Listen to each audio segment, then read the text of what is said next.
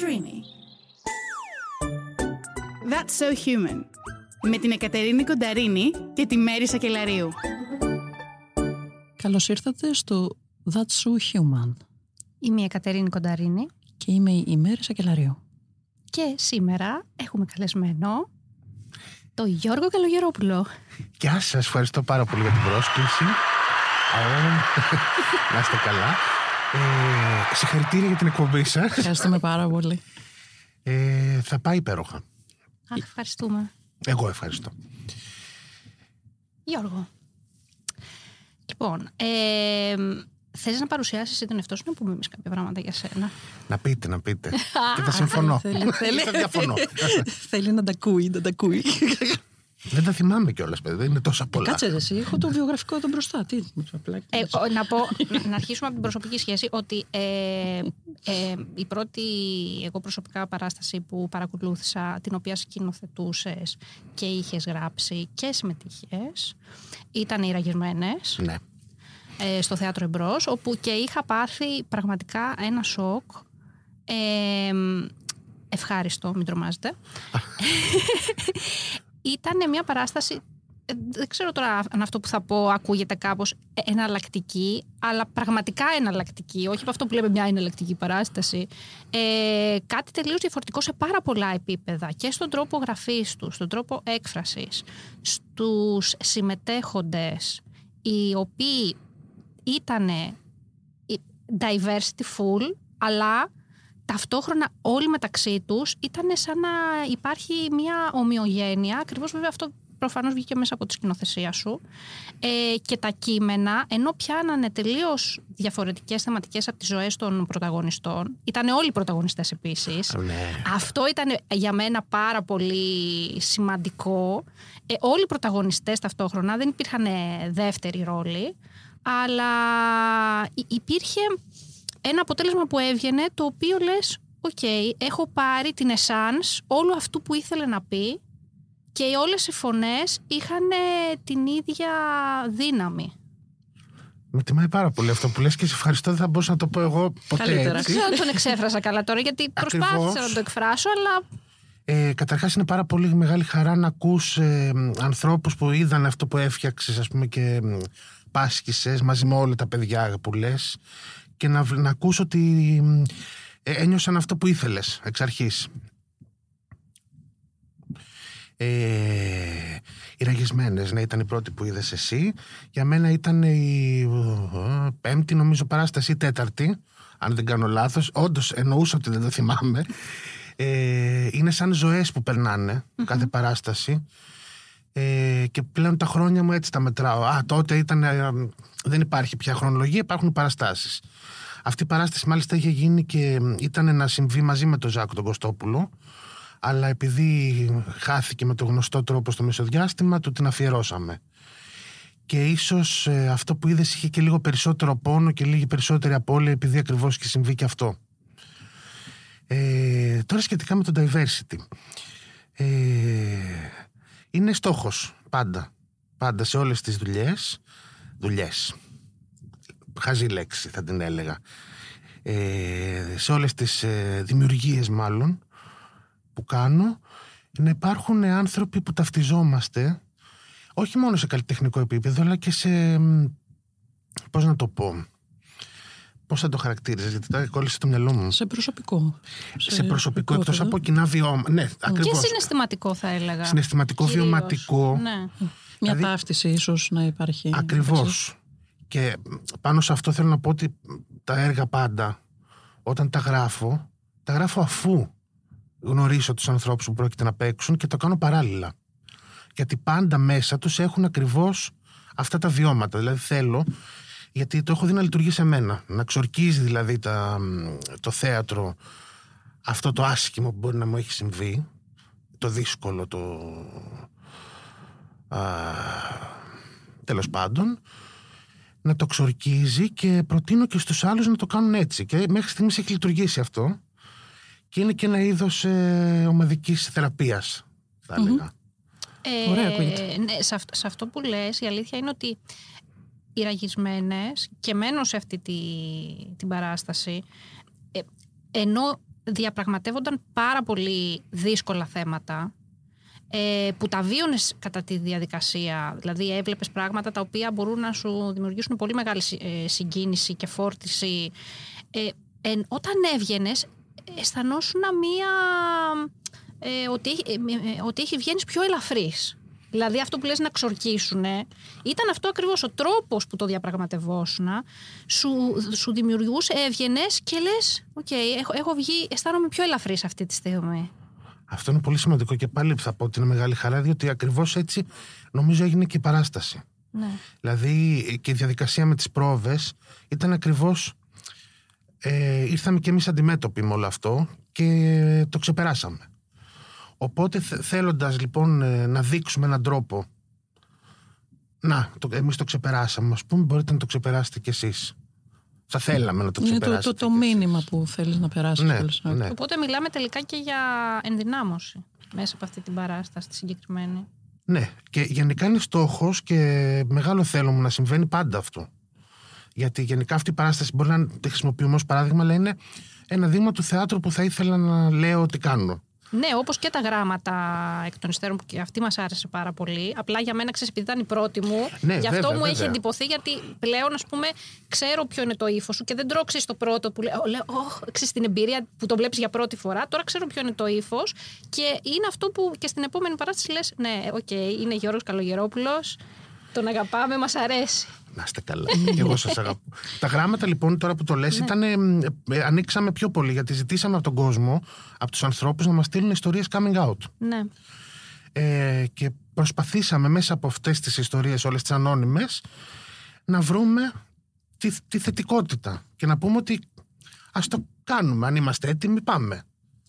Καλά, εγώ νομίζω ότι έτσι κι αλλιώς όλη σου η ζωή έχει αυτό το κομμάτι. Δηλαδή, ε, ξεκίνησες με δυσκολίες και προχώρησες ε, γυρίζοντάς το όλο αυτό, έτσι. Δεν- Ναι. Τώρα σου δίνω και μια πάσα να πεις λίγο Σε ευχαριστώ. δικά σου Αυτό- κομμάτια. Αυτό σκέφτομαι ότι όντως, ε, εκτός από το ότι είχα την τύχη, η οικογένειά μου να είναι πολύ δίπλα μου πάντα. Και αυτό ξέρω ότι είναι Πάρα τύχη πολύ και σημαντικό Πολύ αυτό. σημαντικό γιατί σε πολλούς ανθρώπους δεν είναι και με στεναχωρεί πάρα πολύ αυτό. Ε, μ, πράγματι βίωσα ε, ε, απόρριψη, όπως όλοι μας. Ε, εντάξει, εγώ ίσως λίγο παραπάνω και άνθρωποι σαν και εμένα, λόγω και, μ, ε, πώς να πω, ας πούμε, πε, περιφοράς, να πω, λόγω σωματικότητας. Για σας που δεν με βλέπετε, είμαι λίγο χοντρούλης και χαίρομαι πάρα πολύ, δεν έχω κανένα πρόβλημα. Ε, αλλά θέλω να πω ότι αντιμετώπισα διάφορα τέτοια πράγματα και στο σχολείο καταλαβαίνετε ότι ως χοντρούλης και ανοιχτά γκέι, γιατί το είχα καταλάβει από μικρός και το έλεγα εγώ, δεν είχα κανένα πρόβλημα, γιατί το θεωρούσα απολύτως φυσιολογικό να το μοιραστώ αυτό. Και αντιμετώπισα πολλά πράγματα. Ε, με διώξαν από κάποια σχολεία που δεν μπορούσαν να τα αντιμετωπίσουν ε, και ούτω καθεξής. Πράγματα που δεν χρειάζεται να τα πούμε με λεπτομέρειες.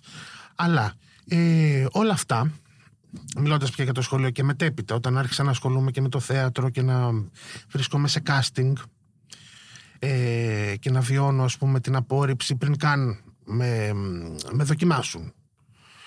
Γιατί ας πούμε στο θέατρο και ειδικά στην Ελλάδα υπάρχει ένα πολύ παγιωμένο, μια πολύ παγιωμένη άποψη ότι όλα πρέπει να είναι ρεαλιστικά και οφείλει κανείς ας πούμε αν θέλει να παίξει την ε, πώς να σου πω, την Blanche Dubois, ένας χαρακτήρας που είναι μια ξανθιά έτσι λίγο περίεργη γυναίκα πρέπει να είναι μια ξανθιά λίγο περίεργη γυναίκα.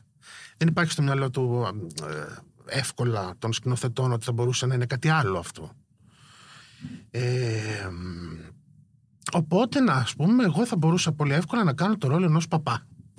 το έχω ξαναπεί και έτσι πράγματι με βάζανε όταν ήμουν μικρός να το κάνω. Ε, Πόσο στερεοτυπικό αυτό. Το... ναι, Δηλαδή, βέβαια, βέβαια. Ε, ε, ε, αυτό το θέατρο, ενώ στην πραγματικότητα το θα έπρεπε να είναι πολύ ανοιχτό. Μιλάω για το ελληνικό. Για το εξωτερικό δεν το γνωρίζω. Φαντάζομαι και καταλαβαίνω ότι δεν είναι έτσι. έχουμε, έχουμε δει δείγματα ότι δεν είναι έτσι. Ακριβώς. Εγώ πάλι έχω δείγματα ότι είναι και έτσι, αλλά εντάξει, το, Και, ας το πούμε, και προσπερνάμε. έτσι. Νομίζω ότι υπάρχουν και τα δύο. Έχουν τα εντάξει. τελευταία χρόνια έχουν αλλάξει πάρα πολύ τα πράγματα. Α πούμε για την πλειοψηφία του, λοιπόν, του ελληνικού θεάτρου ότι είναι πολύ στερεοτυπικό και πάρα πολύ συντηρητικό. Ναι. Ε, έχουν γίνει ανοίγματα.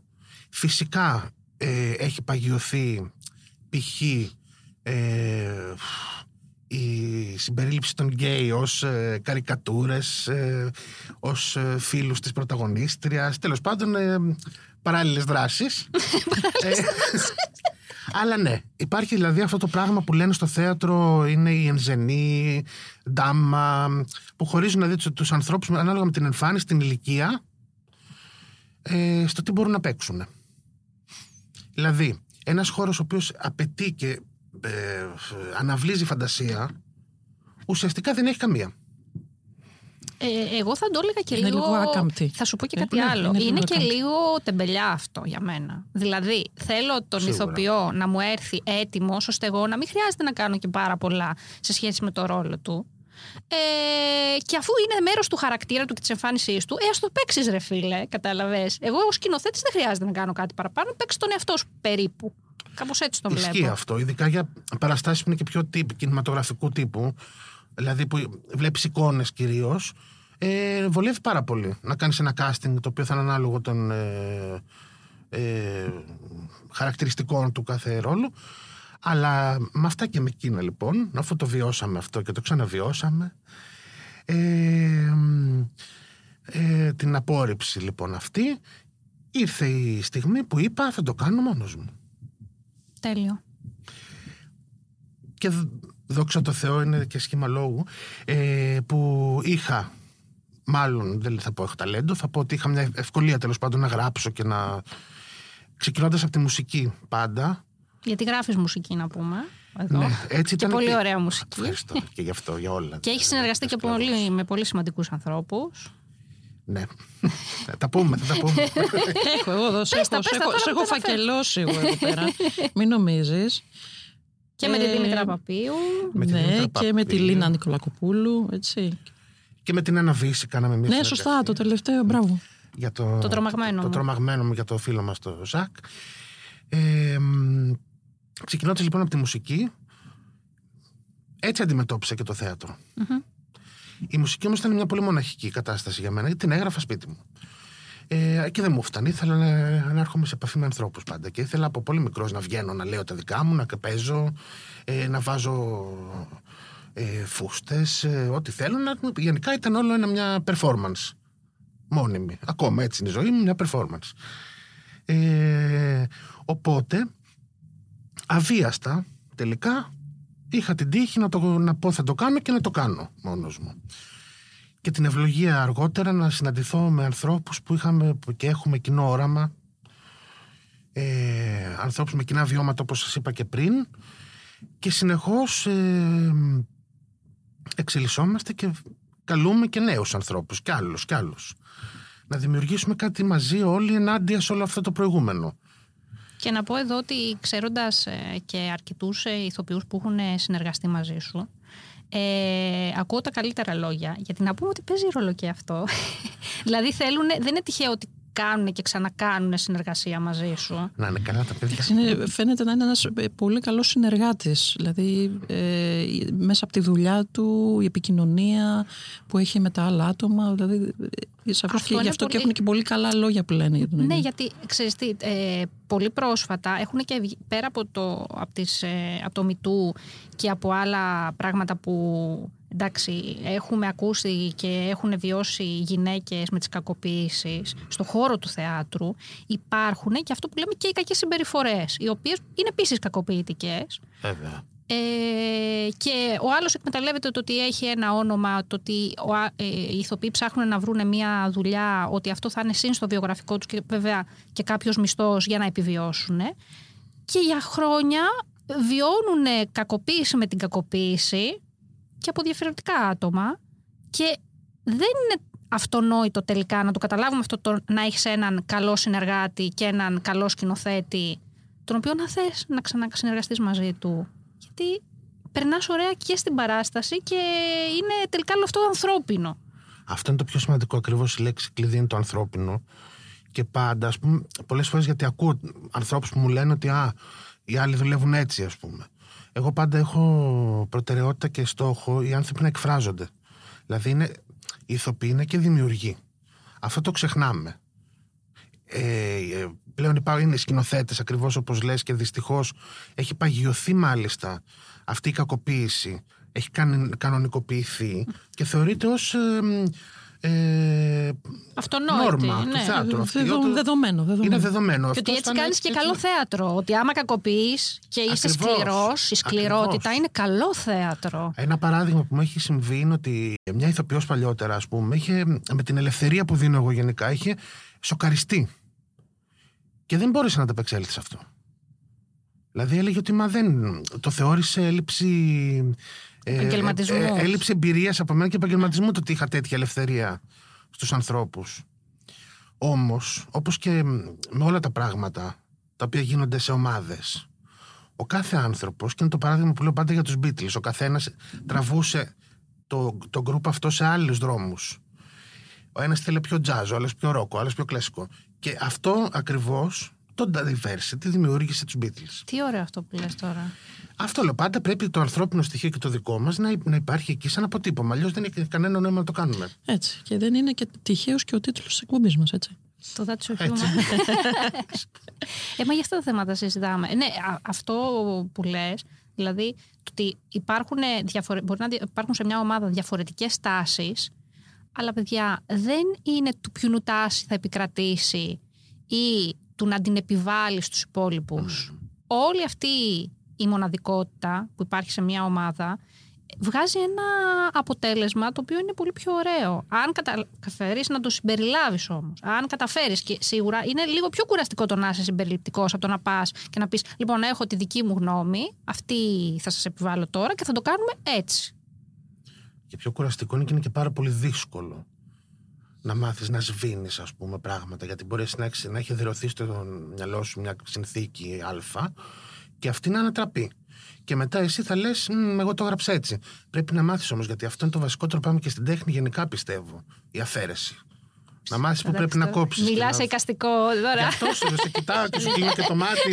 Σε ότι- εικαστικό, σε φωτογράφους. Έτσι, εδώ, είναι όλα- είναι η αφαίρεση, παιδιά. Η δεν αφαίρεση αυτό είναι το- μεγάλο πράγμα. Μεγάλο πράγμα. Πάντως η αλήθεια είναι ότι μ, αν ήσουν με μαστίγιο, έτσι, το ένα φέρνει το άλλο. Δηλαδή θα υπήρχε και μεγαλύτερος ανταγωνισμός. Δεν θα, δεν θα έβρισκες αυτή την, ε, έτσι, την κοινή τομή, το κοινό σημείο για να μπορέσεις να τα δέσεις όλα. Ε, Ναι, και θα έχανα και όλη την ουσία όμως. Το... Γιατί εγώ θέλω πάντα να είμαι σε επαφή με αυτό που με, ξεκι... με... με έκανε να ξεκινήσω. Γιατί βλέπω ανθρώπους οι οποίοι φεύγουν τελείως από την αρχή τους και λέω: «Ε, Κρίμα είναι. Πώς ξεκινούσαν, ας πούμε, τι σκεφτόντουσαν τότε και τώρα που έχουν φτάσει. Ενώ άμα πάντα θυμάσαι το σημείο που ξεκίνησες μαζί με το δρόμο, είναι αυτό. Είναι να Σημασία έχεις, έχει το ε, ταξίδι γιατί και όλοι να έχουν αυτά τώρα. όραμα, αλλά ίσως πρέπει να το γράφουμε και κάποιου, το, το όραμα με το οποίο ξεκινάμε, γιατί είναι όπως λες εύκολο να ξεφύγεις. Ναι, από να το Ε, και να το θυμόμαστε. επαναλάβουμε, ναι, βέβαια. Έτσι είναι αυτά. Λοιπόν, οπότε είπαμε μουσικός, τραγουδιστής, ηθοποιός Σκηνοθέτης. και σκηνοθέτης. Ε, Και Ε, είναι- γράφω και τα, και τα κείμενα. Δηλαδή, Και τι τα άλλο κείμενα. θέλετε. Α, α, και σενάριο λοιπόν. Απίστευτο. Ε, θέλω παρόλα αυτά να πεις έτσι δύο λογάκια και για την drag persona που έχεις. Α, την drag persona. ε, Δεν το περίμενες. Όχι, καλά κάνετε και με ρωτήσετε. Άι, Όχι, γιατί τένια, έχω άι, αφήσει αυτή τένια. την drag persona πίσω. Δεν την έχω δολοφονήσει. Την έχω αφήσει στο σιρτάρι της. Μπορεί να το κάνεις σε κανένα αέρος. Αυτό. Έτσι. αυτό. Αυτά είναι... Υπάρχει εκεί. Ε, μ, επειδή γεννήθηκε ε, την περίοδο που ήμασταν πολύ ενεργοί με το Ζάκ και κάναμε, είχαμε και το House of Ζάκη και μαζί μ, μ, ουσιαστικά εγώ του έδωσα το χέρι και κάναμε μαζί θέατρο εκείνος μου έδωσε και κάναμε το drag λίγο πια μ, πόνεσα και το άφησα να σας πω την, την αλήθεια μου αλλά θα ήθελα να επιστρέψει Ε, μια πιο μια μ, αναγέννηση Εμείς θα θέλαμε Τέλειες. πάρα πολύ να το δούμε αυτό. να είστε καλά Και να πω για την περσόνα αυτή ότι όταν την είχα δει, ε, τώρα συνδέω τη λέξη που μου είπες αφαιρετική. Είναι κατεξοχήν αφαιρετική η drag persona. το έχεις, πώς το έχεις επιτύχει Επιτύχει, ε. αυτό στην drag persona. Δεν μπορώ τώρα να το περιγράψω στα άτομα που μας ακούνε, αλλά είναι μια αφαιρετική drag persona. Ήταν και η πρώτη μας συνάντηση αυτή Ναι, τότε τότε. Στο Big Queer. ναι, ναι Στη βραδιά αυτή Στη την βραδιά αφιερωμένη στο ακριβώς. Ζακ. Ακριβώς όλα γύρω από εκεί τελικά Ναι, γυρίζουν ναι, όλα. Γυρίζουν, έτσι, αλήθεια είναι. Είπε, τεράστια προσωπικότητα που άφησε στίγμα σε όσους ανθρώπους ε, τον συναναστράφηκαν και τέλος πάντων. Ας αλλάξουμε θέμα, εντάξει. Okay. Ε, αυτή λοιπόν θα την ξαναδούμε κάποια στιγμή την κυρία Τένια. Ωραία. Ωραία. Αυτή την Εντάξει, αφαιρετική, ε, α- ευχαριστώ α- που αναμένουμε και ανυπομονούμε. Ε, θέλεις τώρα να μας μιλήσεις λίγο για αυτό που κάνεις αυτό το διάστημα; Α, βεβαίως. Αυτό το διάστημα λοιπόν φτιάχνουμε, είμαστε στις πρόβες τώρα, φτιάχνουμε την παράσταση Φωτεινός Τάλαμος. Α, ένα project που ξεκίνησε στο κεφάλι μου. Λίγο πριν την πρώτη μεγάλη καραντίνα, άρχισα να γράφω λοιπόν ε, κάποιους μονολόγους, διότι είναι ένα μ, άλμπουμ από μονολόγους αυτό. Ε, με ε, έμπνευση ε, την, ε, τη φωτογραφία ως τέχνη, ως ε, αοριστία, ως στιγμή και επειδή έχω μεγαλώσει λοιπόν και ε, ε, ε, υπήρξε και είμαι γιος φωτογράφου, μπορεί να μην είναι πια στη ζωή ο πατέρας μου και έχω μεγαλώσει μέσα στα στούντιο, στις εμφανίσεις, ξέρω πώς μυρίζουν τα, Τα χημικά, τα χημικά ε. αυτά, έχω δει τα, τα πάντα. Ε, μ, ένιωσα έτσι μια ανάγκη να το αφιερώσω κιόλας. Α, και αυτό που με απασχόλησε κυρίως για να ξεκινήσω να το γράφω αυτό ήταν ε, ότι κοιτούσα τις φωτογραφίες των παιδικών μου χρόνων, της οικογένειάς μου και πάντα δεν υπήρχε πουθενά ο μπαμπάς. Γιατί ήταν ακριβώς το αόρατο χέρι του φωτογράφου που λέω και στην παράσταση. Ε, και λέω τι γίνεται εκεί; Εκείνη τη στιγμή λοιπόν βλέπουμε από τα μάτια του, αλλά δεν, δεν, τον, δεν βλέπουμε τον ίδιο. Ε, και ακριβώς αυτή η, η έλλειψη και η, η στιγμιαία απώλεια ήταν νομίζω καταλήτης. Ε, μετά λοιπόν πέρασε ο καιρός και η καραντίνα το άφησα λίγο αυτό και φέτος με την αφορμή του της ε, ε, πώς το λένε επαναλειτουργίας να το πω του Pride όπως πρέπει να λειτουργεί Με, με την παρέλαση, γιατί με πέρυσι την παρέλαση δεν έγινε. όλοι μαζί λέω να πρέπει να το κάνουμε αυτό ε, στην ε, άτυπη εβδομάδα ας πούμε, που είναι όλα τα events του Pride να το παρουσιάσουμε γιατί φυσικά έχει μέσα πολλές ε, ε, θεματικές που του συμπίπτουν, συνάδουν, πώς να το πω και μίλησα με τον Γιάννη τον Κανελόπουλο στέλνουμε τα φιλιά μας Βεβαίως, Proud πολλά Seniors. τον φυλάκια. πρόεδρο του σωματείου μας που είμαστε, είμαστε μέλη Ε, Βεβαίω είμαστε μέλη και ιδρυτικά. Και, και κάποιοι από εδώ είναι και στο Διοικητικό Συμβούλιο. ε, ναι, ναι. Δεν, ε, είμαι στην ελεγκτική επιτροπή Α, Α, παρακαλώ. στην ελεγκτική. Ναι, ναι, μη φάω τα- Ελεγκτική. Ελέγχει. Ελέγχω, βλέπω και κρίνω. Και παρακολουθώ. Έτσι, Ναι, ναι, έτσι, στη γωνία.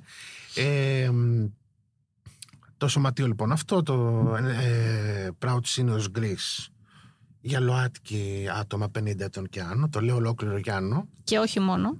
και όχι μόνο, θα τα πούμε και, και και αυτά. τους υποστηριχθές. και υποστηρικτές βεβαίως, που πολύ τον αγαπώ λοιπόν τον Γιάννο μου και του λέω πρέπει να κάνουμε λοιπόν αυτή την παράσταση ε, συνεργατικά και μέσα από αυτό να μιλήσουμε και για, για θέματα που απασχολούν και την οργάνωση να ευαισθητοποιήσουμε και όλους τους ανθρώπους όσο μπορέσουμε σε κάποια θέματα ε, α- ατόμων μεγαλύτερης ηλικίας ε, δεν σας λέω πολλά θα δείτε την παράσταση και έτσι λοιπόν βρισκόμαστε εδώ πια σε διαδικασία προβών και θα το παρουσιάσουμε 16 και 17 Ιουνίου στις 9.30 στην Άτρακτο που βρίσκεται, ε, κάποιος το έχει γραμμένο αυτό, κοίτα να δεις τώρα.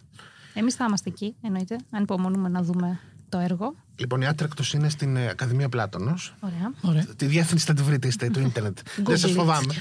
Εντάξει, θα το. Ε, α, και να πούμε κιόλας για την, ε, ότι υπάρχει μια εισφορά 7 ευρώ για τα έξοδα της παραγωγής και μέρος της εισφοράς αυτής θα δοθεί ως δωρεά στο Το Proud Senior. Proud Seniors, ναι. Πολύ ωραία κίνηση. Συγχαρητήρια. Ανυπομονούμε για την Να είστε παράσταση. καλά, γιατί είναι και νεοσύστατο το σωματείο και πρέπει να το βοηθήσουμε. Όπως όλα τα... Ακριβώς. Ακριβώς. Να, Ε, να πω λίγο για τους Proud Seniors εδώ. Ε, υπάρχει ένα κενό γιατί συνήθως τα μεγαλύτερα άτομα δυστυχώς τείνουμε να τα ξεχνάμε. Πόσο μάλλον όταν υπάρχει και η ευαλωτότητα μιας ηλικίας η οποία από μόνη της είναι ευάλωτη και το κομμάτι της σεξουαλικότητας και της ταυτότητας φύλου. Οπότε για μένα αυτή η ομάδα ε, μ, χρειάζεται τη στήριξη Και επίσης μην ξεχνάμε ότι όλοι εν δυνάμει κάποια στιγμή θα βρεθούμε σε αυτή την ηλικία. Οπότε το, το σωματείο δεν δέχεται μόνο μέλη τα οποία είναι 50 plus, δέχεται και μέλη έχουμε το πιο μικρό, δεν ξέρω πώς είναι 22. Ναι. Ναι. Ε, αλήθεια είναι γιατί ε, τώρα που έχουμε και τις δυνάμεις μας ε, από τη φύση πια μιλώντας ναι. πρέπει να παλέψουμε για να δημιουργήσουμε πράγματι ε, την επόμενη γενιά και τις επόμενες να ευαισθητοποιηθείς να πάνω σε αυτό και να ναι. είμαστε μαζί είναι πολύ σημαντικό αυτό γιατί πράγματι υπάρχει μια τάση να ξεχνιούνται και έτσι δημιουργήθηκε και το Σωματείο το 2015 θα πω και αυτό έτσι είναι πολύ γρήγορο, από τον ε, κύριο Γιάννο Κανελόπουλο, τη Φέη Καλαφάτη και τον ε, αείμνο στο Βαγγέλη του Χατζη Νικολάου. Ε, δημιουργήθηκε λοιπόν επειδή έζησαν από κοντά τη βαριά ασθένεια και κατάληξη με ενός ε, τρανς ηλικιωμένου ατόμου και κατάλαβαν εκεί ακριβώς την τρύπα που υπήρχε και το πόσο σημαντικό ήταν να δημιουργηθεί κάτι τέτοιο στοχευμένα πια για τους ε, 50 plus και seniors. Ε, τι άλλο να πω, αυτό. αυτό. Και να πούμε και ότι από τους μεγαλύτερους, ο μεγαλύτερος στόχος του σωματείου είναι να δημιουργηθεί μια μονάδα που να μπορεί να φιλοξενεί ξενώνες, ε; ξενώνας με, ε, άτομα μεγαλύτερης ηλικίας ΛΟΑΤΚΙ. Ε, και αυτή τη στιγμή υπάρχει σημαντικό θέμα σε αυτό. Δηλαδή υπάρχουν αρκετά άτομα τα οποία και λόγω της κρίσης της γενικότερης που υπάρχει της οικονομικής αλλά και γιατί ειδικά στο θέμα της ταυτότητας φύλου άνθρωποι μεγαλύτερης ηλικίας και τα παλαιότερα χρόνια ήταν πάρα πολύ δύσκολο να έχουν ένσημα γιατί δεν τα παίρνανε σε δουλειές, εδώ ακόμα και τώρα συμβαίνει αυτό. Οπότε δεν έχουν σύνταξη, δεν έχουν ιατροφαρμακευτική κάλυψη και χρειάζονται τη βοήθεια κάποιας οργάνωσης, αν όχι επειδή δεν υπάρχει από το κράτος αυτό, και να μπορέσουν να επιβιώσουν. Μιλάμε για θέμα επιβίωσης αυτή Αυτό είναι και να συμπληρώσω ότι όντως είναι ένας από τους τρεις άξονες αυτός. Είναι ο πρώτος της ε, διαμεσολάβησης και γενικά των ιατροφαρμακευτικών κλπ. Ο δεύτερος είναι της ε, ψυχαγωγίας και της ε, κοινωνικοποίησης, γιατί και αυτό είναι ένα πολύ σημαντικό πράγμα. Ε, το, η μάζοξη, το να υπάρχουν. Το παρείστικο, την επικοινωνία. Ακριβώς, και ναι. εκεί έρχομαι και εγώ με την παράσταση, ας πούμε, σαν ε, μέλος ψυχαγωγίας. Εντάξει, θα δούμε. Είναι πολύ ψυχολογικό αυτό που θα δείτε. Εντάξει, και επικοινωνία είναι και, ενδυνα... και ενδυνάμωσης είναι. Και υπάρχει και το πολιτικό πολιτικός άξονας για να γίνουν κάποιες παρεμβάσεις, ενημερώσεις κλπ.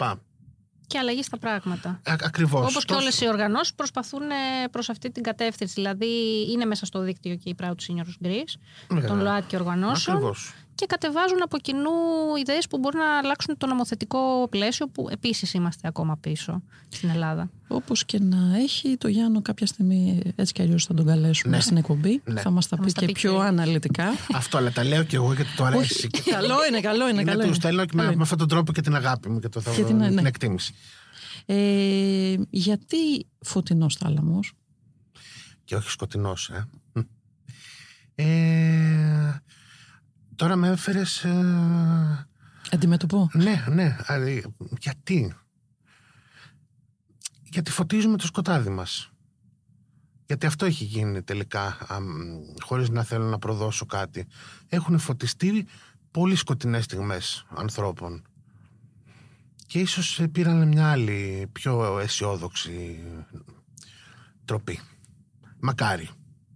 Θα το δείτε. και θα μας πείτε. Ε, τώρα η αλήθεια είναι ότι μίλησες για τον πατέρα σου. Ναι. Δηλαδή ο, ο, υποθέτω ότι όλα ξεκινήσανε μέσα από αυτό το κομμάτι για σένα. Ναι, ναι. Ε, έχω πάρα πολλές μνήμες από όλο αυτό. Και ο πατέρας μου ήταν φωτορεπόρτερ, έχει... Πρόσεξε φωτορεπόρτερ. Ναι. Έχει και τη λέξη φως μέσα έτσι. Όπως και ο φωτογράφος έτσι. Ακριβώς, έτσι, το φως. Ε, είχε φωτογραφίσει όλες τις συναυλίες των 80's, ε, στο Πολυτεχνείο ήταν, είχε φωτογραφίσει. Γενικά έχει με τεράστια ιστορία. Και ήταν παράλληλα όμως ένας άνθρωπος ο πολύ σιωπηλός, που όλα αυτά δεν τα ήξερε κανείς παρά μόνο οι πολύ κοντινοί του άνθρωποι. Ε, και λέω ότι να, δεν είναι ούτε βιογραφικό, ούτε έχει κάποια άμεση σχέση. Έχει με εσωτερικά σε σένα. Αλλά έχει εσωτερικά σε μένα και είναι σαν να λέω να είχε, είχα κι εγώ ένα μπαμπά που ήταν αυτό. Ναι. Πάρα πολύ ωραίο. Πάρα πολύ. Κάνουν ωραία. θόρυβο τα βραχιόλια μου, συγγνώμη. Φοράμε Δεν πειράζει, θα είναι χαρακτηριστικό αυτής της εκπομπής. Ντρόμπου, ντρόμπου, ντρόμπου. Ωραία. Τι, τι άλλο για σένα να πούμε. Τι είναι, δηλαδή, Εγώ, είσαι εγώ θα πολύ ήθελα- πλευρός... Εμένα μου αρέσει όταν ε, Ε, βρισκόμαστε και μας λέει ιστορίες και θα ήθελα να, να μοιραστείς και με τα άτομα που μας ακούνε κάποιες, ε, κάποια προσωπικά βιώματα σε σχέση με το, με το θέατρο, είτε δικά σου είτε και άλλων ανθρώπων. Ε, και γι' αυτό που λέμε αν υπάρχει συμπερίληψη, αν υπάρχει ορατότητα ή όχι. Θα ήθελα να ακούσω. Λοιπόν, θα σας πω ένα. Ε, καταρχάς, ε, θε- θεωρώ απαράδεκτο το σύστημα εισαγωγής, το λέω, θέλω να το τονίσω αυτό, στις ε, δραματικές σχολές, όπου κρίνουν πριν μπεις αν μπορείς να διδαχθείς. Χαζό το ακούω. Νομίζω ότι θα πρέπει να υπάρχει ένα, τουλάχιστον ένα έτος ε, δοκιμής για να, και βλέπουμε τι κάνουμε. Ε, Πολύ καλή τέλος πάντων, πρόταση, εύχομαι να ακουστεί. με, μεγάλη συζήτηση αυτή, μην την ανοίξουμε. Τέλος πάντων, σε μια τέτοια λοιπόν κατάσταση όπου πήγαινα να, με- να κρίνουν αν μπορώ να διδαχθώ την τέχνη του θεάτρου, ε, μ, βρέθηκα αντιμέτωπος με έναν κύριο ο οποίος ήταν πάρα, πάρα πολύ προσβλητικός απέναντί μου. Ε, φορούσε ένα σορτσάκι, μου λέει: Ήρθες να κάνεις ακρόαση με το βρακί. Α, με ρωτούσε γιατί έχω τόσα τατουάζ και μου τζούρε στα χέρια μου. Ε, και πώς θα βρεις ρόλους με αυτό το πράγμα που πήγες και έκανες το οποίο είναι και αντιαισθητικό φυσικά. Το χαρακτήρισε λοιπόν. το χαρακτήρισε εννοείται εννοείται. Και καταλήξαμε φυσικά στο ότι ε, είσαι πάρα πολύ ταλαιπωρημένος με όλα αυτά τα κιλά που πας και τι θες να κάνεις κάτσε σπίτι σου. Εγώ έγινα έξαλλος αλλά όπως ε, τις περισσότερες φορές όταν μου συμβαίνει αυτό ε, μ, μαγκώνω και δεν μπορώ να πω τίποτα Νομίζω και στον περισσότερο κόσμο συμβαίνει Εντάξει, αυτό. ναι, παθαίνεις ένα Το- σοκ, το- πρώτο ναι, σοκ, σοκ, ναι, γιατί δεν το δηλαδή- περιμένεις ότι θα σου συμβεί Αυτό κάτι ακριβώς. τέτοιο. Σοκάρει για τον άλλο. Ντρέπεσαι για τον εργασμό του λίγο. Ε, είναι αυτό που λες, ναι, και τέλος πάντων δεν είπα κουβέντα. Γύρισα σπίτι. Έγραψε ένα κατεβατό. Και μετά. Ε, εντάξει, τα λέω αστεία, αλλά δεν είναι. Αλλά τα λέω με πιο ε, Σπιρτάδα. εύθυμο τρόπο. Ε, μετά βίωσα δεύτερο εξευτελισμό γιατί αποφάσισα να το ανακοινώσω αυτό στο facebook και με πιέζανε πάρα πολλοί κόσμος να πω το όνομα. Είχα πει την εμπειρία μου και ξαφνικά βρέθηκα να πρέπει να πω και το όνομα για να μην συμβεί σε άλλους. Εγώ όμως μπορεί να μην ήθελα εκείνη τη στιγμή να πω. Και έρχεται αυτό και σε αυτό που είπες με τα Επίσης, μύτω μπορεί και να όλα μην αυτά. ήσουν έτοιμος οικονομικά να αντιμετωπίσει τη μήνυση που θα σου έρθει. Α, ακριβώς. Επίσης Αυτό, και αυτό. δηλαδή, ξαφνικά γίνεσαι υπόλογος κιόλας, δηλαδή σε κάτι το οποίο είχες Γιατί μια εγώ εμπειρία. μοι- μοιράστηκα την εμπειρία μου ιντερνετικά τότε στο Facebook. Για, γιατί ξέρω ότι αν το διάβαζα κι εγώ κάπου αυτό θα ταυτιζόμουν. Θα έλεγα, Αχ, υπάρχουν και άλλοι άνθρωποι που το έχουν περάσει αυτό, ρε παιδί μου, ότι δεν είσαι εσύ τρελός, αυτοί έχουν πρόβλημα. Όχι, όχι, πρέπει να τον βρουν, Ανώνυμη να μη. τον δικάσουν, ξέρεις. ε, Όχι, εγώ καταλαβαίνω το κομμάτι της συμπαράστασης. Εννοείται. Αλλά η λύση δεν είναι να φέρεις το άτομο που έχει βιώσει την κακοποίηση σε ακόμα πιο δυσχερή θέση. Ακριβώς. Και να το- αυτό και είναι να το τελείως ξαναβιώσει, αντίθετο. έτσι, γιατί σε- συνεχίζει και Γιατί το βιώνεις. απλά μπορεί. ε, Δηλαδή αυτό που λέμε, που λένε γιατί δε- τόσα χρόνια δεν βγαίνανε να καταγγείλουν, γιατί προφανώς για διάφορους λόγους δεν ήταν έτοιμα τα άτομα να αντιμετωπίσουν αυτό που θα έρθει μετά. Γιατί ο κακοποιητής συνήθως ε, συνεχίζει αυτή τη διαδικασία και το πιο πιθανό είναι ότι θα σου κάνει μία μήνυση. Έχει εξουσία, έχει δύναμη. Έχει εξουσία, έχει δύναμη. Και η λύση, ας πούμε, θα ήταν να υπήρχε μια ομάδα η οποία να μπορεί να έχει ε, νομικούς και υποστήριξη να αναλάμβανε και να σου πρότεινε, λέω εγώ τώρα, μήπως θέλεις να σε βοηθήσουμε σε κάτι τέτοιο. Αλλά το στο άτομο πήγαινε μόνος σου και πες το όνομα, δεν είναι απαραίτητο ότι μπορεί να το κάνει. Ναι, όχι βέβαια, γιατί έχεις και πάρα πολλά στο μυαλό σου εκείνη τη στιγμή. Πάρα πολλά. Γυρίζουν ε, και το σίγουρο. Εντάξει, τώρα δεν, δεν θα συγκρίνω τον εαυτό μου με πολύ πιο ακραίες καταστάσεις προφανώς. Αλλά θέλω να πω το σίγουρο ότι τουλάχιστον 10 φορές αναρωτήθηκα αν έφταιγα εγώ σε κάτι και αν δεν κατάλαβα κάτι εγώ. Ε, οπότε εκεί πια λέω όχι. Εννοείται ότι κατάλαβες πολύ σωστά και πρέπει να το μιλήσεις, τέλος πάντων το επικοινωνήσεις. Μετά το μόνο που μπορούσα να κάνω ήταν να μιλήσω με το Υπουργείο, γιατί αυτά υπάγονται στο Υπουργείο Πολιτισμού, Πολιτισμού, ναι. ε, στο τμήμα τέλος πάντων μάθησης, πώς να το πω, στο τμήμα σχολών. Δεν το έκανα, το άφησα, αλλά ήταν μια ωραία εμπειρία για να τη μοιραστώ σήμερα μαζί σας. την κράτησα και αυτή. Και είμαι σίγουρη ότι την έχουν περάσει και πολλά άλλα άτομα αυτή την ίδια εμπειρία. Ε, ξέρω... Αποκλείεται μόνο σε σένα να ξέσπασε. Όχι βέβαια. Ξέρω ότι έχουν ε, ξεφτυλίσει και τη χρησιμοποιώ επίτηδες αυτή τη λέξη τόσο ακραία πάρα πολλούς ανθρώπους σε τέτοιες διαδικασίες. Και δεν σας λέω καν σε, ε, σε καταστάσεις ε, οντισιών για παράσταση. Μιλάμε τώρα για κάτι το οποίο είναι τόσο απλό και βασικό όσο μια οντισιόν για να μπει σε μια σχολή. Που ενδεχομένως να μπεις να πληρώσεις κιόλας. Δηλαδή που ουσιαστικά τους δίνεις και λεφτά, δεν τους χρωστάνε και κάτι. Δεν υπάρχει κανένα απολύτως νόημα σε όλο αυτό. Ε, Επίσης από το Ζακ ήξερα μια ιστορία που μου την έλεγε συνέχεια ότι μ, επειδή είχε ας πούμε μια έντονη πώς να την πω πιο έτσι ελ- ελαφριά προσωπικότητα ωραία ε, στη σχολή ε, του θεάτρου που πήγαινε οι καθηγητές του λέγανε ότι στην καλύτερη περίπτωση θα κάνεις ας πούμε τον γκέι φίλο της πρωταγωνίστριας και μου το έλεγε αυτό και μου έλεγε πάντα χαριτολογώντας ότι να τελικά τους μπήκα στο μάτι γιατί έγινα η πρωταγωνίστρια. Οπότε ναι, φάτε το. Ε, αλλά ναι, συνεχώς. Συνεχώς ακούω και για, μ, για, για ανθρώπους με μεγαλύτερες ηλικίες που θέλουν να ασχοληθούν με το θέατρο, τους λένε δεν μπορείς τώρα να ασχοληθείς ξαφνικά. Τεράστιος αποκλεισμός και εκεί.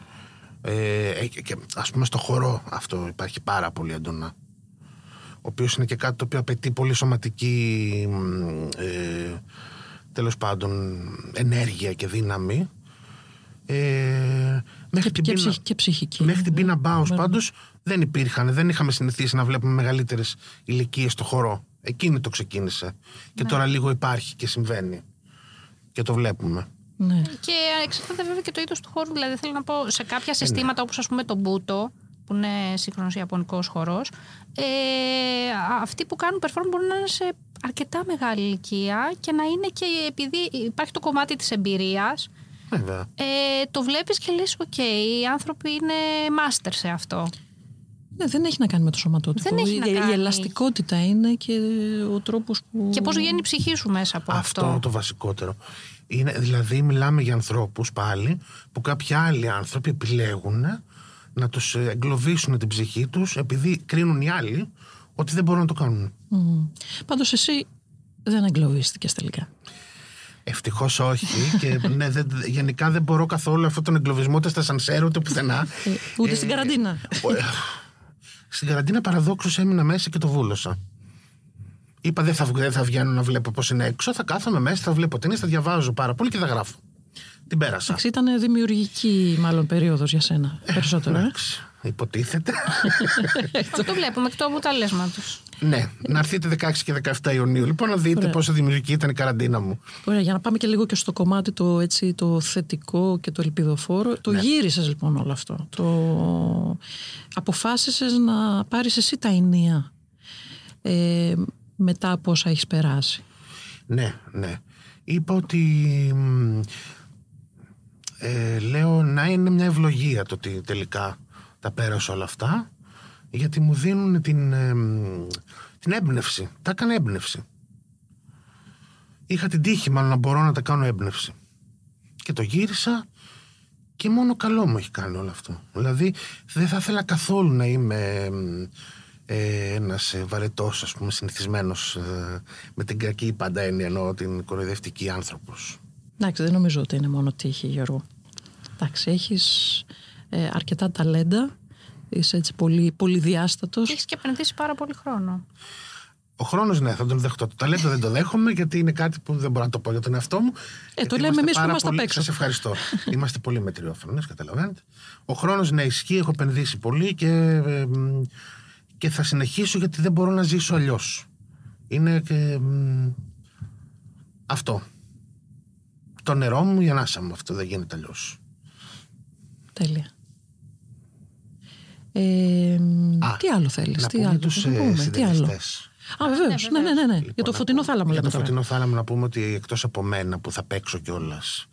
παίζει η Εύη Τσακλάνου Αγαπάμε. και Εύη. χορογραφεί η Μαρία Μιχαηλίδου, ο Δημήτρης Γρηγοριάδης και η Νατάσα Λιμπεροπούλου. Αχ, αυτό το κορίτσι, αυτό το κορίτσι. Φιλάκια σε όλους, όλες, όλα. Ε, α, να πω ότι είχαμε ειδική σύμβουλο την κυρία Σάντρα Ρώση, φυσικά, ναι, αγαπημένη άντρα. αγαπημένη Σάντρα. Φωτογραφίες ο Νίκος Νικόπουλος. Άμα ξεχάσω κάτι, συγγνώμη, νομίζω τα είπα. Είμαστε λίγοι φέτος. Ναι, Βέβαια, μας σε έχει, λίγη και καλή. μας έχει Λίγη και συνηθίσει καλή. σε μεγαλύτερο team, αλλά νομίζω ότι ήταν Ε, προφανώς για τις ανάγκες της παράστασης συγκεκριμένης. Θα δείτε. Εντάξει. Τι να πω για τον Γιώργο Καλογερόπουλο, δηλαδή. Εντάξει. Νομίζω θέλεις, θέλουμε άλλες τρεις εκπομπές ακόμα για να πούμε κι άλλα. Εύχομαι 1013 εκπομπές να λέτε τα ωραία τα δικά σας. Σε ευχαριστούμε πολύ. Εγώ ξανά και ξανά. Ε, είμαι η Μέρη Σακελαρίου Και είμαι η Κατερίνη Κονταρίνη. και ακούσατε το That's So Human, το δικό μας podcast.